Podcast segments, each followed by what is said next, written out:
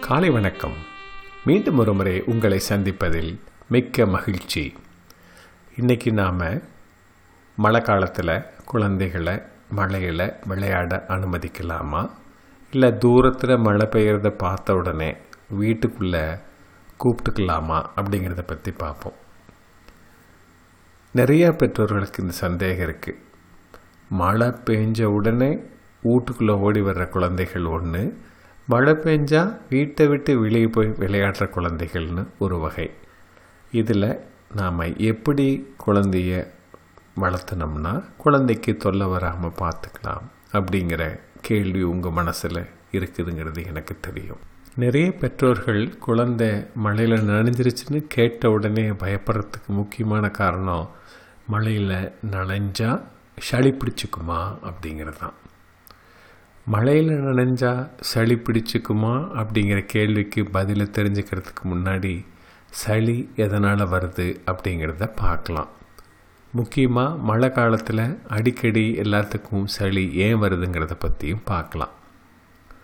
சாதாரணமாக நம்ம குழப்பிக்கிறது என்னென்னா சளி கிருமிகள்னால் வர்ற சளியையும் தூசு குப்பை இதனால் மூக்கில் தும்மல் ஏற்பட்டு மூக்கில் நீர் வடிகிறதையும் தான் சளின்னு நாம் குழப்பிப்போம். மழை காலத்தில் தட்பவெட்ப சூழ்நிலைகள்னால வைரஸ் கிருமிகளுடைய எண்ணிக்கை அதிகமாக இருக்கும். அந்த சூழ்நிலையில் வைரஸ் கிருமிகள்லேருந்து நோய் கிருமிகள் குழந்தைகளுக்கு பரவும். அதனால் பள்ளிக்கூடத்தில் ஒரு வகுப்பில் ஒரு குழந்தைக்கு சளி பிடிச்சிருந்தா உடனடியாக அடுத்த குழந்தைக்கு பரவும். ஒரு பத்து நாள் கழித்து பார்த்தோம்னா வகுப்பறையில் இருக்கிற அத்தனை குழந்தைகளுக்குமே சளி இருந்திருக்கும். இது சாதாரணமாக இருக்கக்கூடிய வைரஸ் சளி. அடுத்தது மழை காலத்தில் இந்த வைரஸ் சளியினுடைய பாதிப்பு நான் சொன்ன மாதிரி சுலபத்தில் பரவி எல்லாத்துக்கும் வந்திருக்கும்.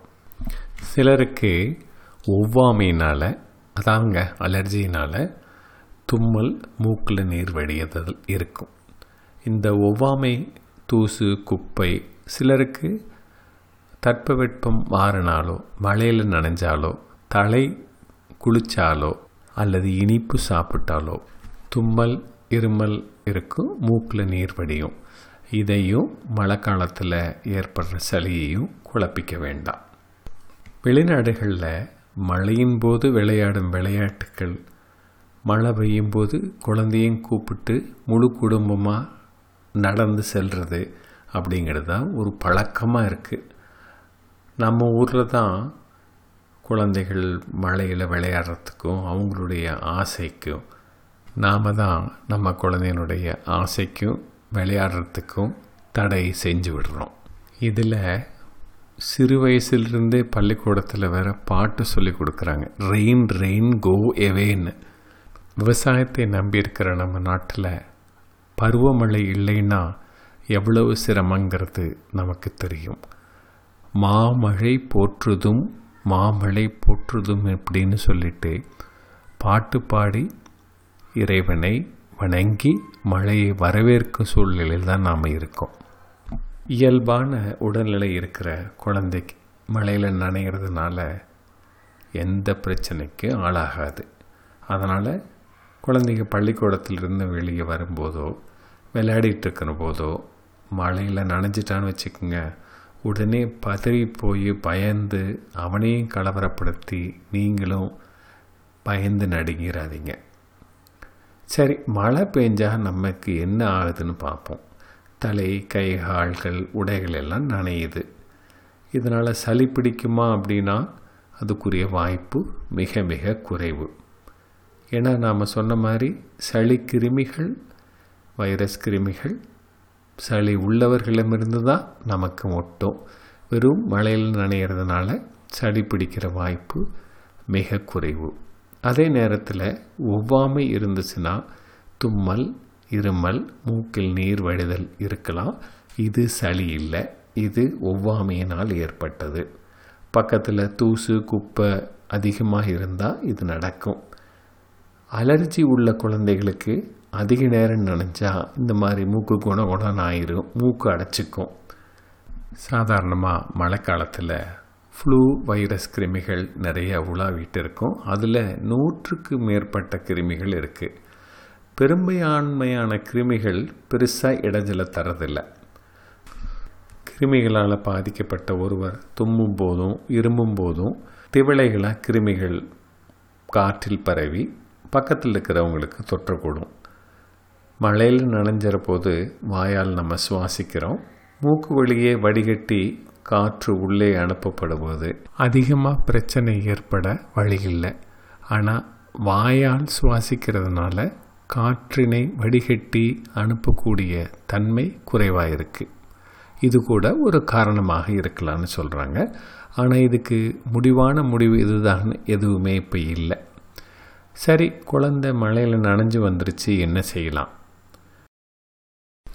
ஈரமான துணியெல்லாம் கலந்து போட்டுட்டு உலர்ந்த ஆடைகளை போட்டுக்க சொல்லுங்கள் தலையில் உள்ள ஈரத்தை துண்டு கொடுத்து நல்லா துவட்டிக்க சொல்லுங்கள் வெது வெதுப்பான உணவு சூப் மாதிரி கொடுக்கலாம்.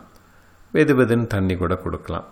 ஒருவேளை குழந்தையும் நடந்து வரும்போது சாக்கடை தண்ணியில் காலை வச்சுட்டு வந்திருந்தாங்க அப்படின்னா கை கால்களில் நல்லா சோப் போட்டு கழுவ சொல்லுங்கள் ஏன்னா சாக்கடை நீரில் சில கிருமிகள் முக்கியமாக லெப்டோஸ்பைரா அந்த கிருமிகள்லாம் இருக்கலாம்.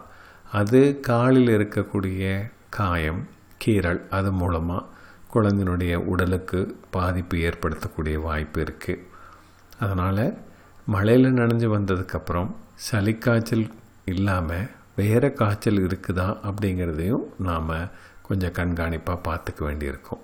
வளர்ந்த நாடுகளை விட வளர்ந்து கொண்டிருக்கிற நாடுகள் இருக்கிற பெற்றோர்களுக்கு குழந்தைகளை மழையில் நனைய விடுறதுக்கு ரொம்ப தயக்கம் இருக்குது ஆனால் நம்ம ஒன்று புரிஞ்சுக்கணும்.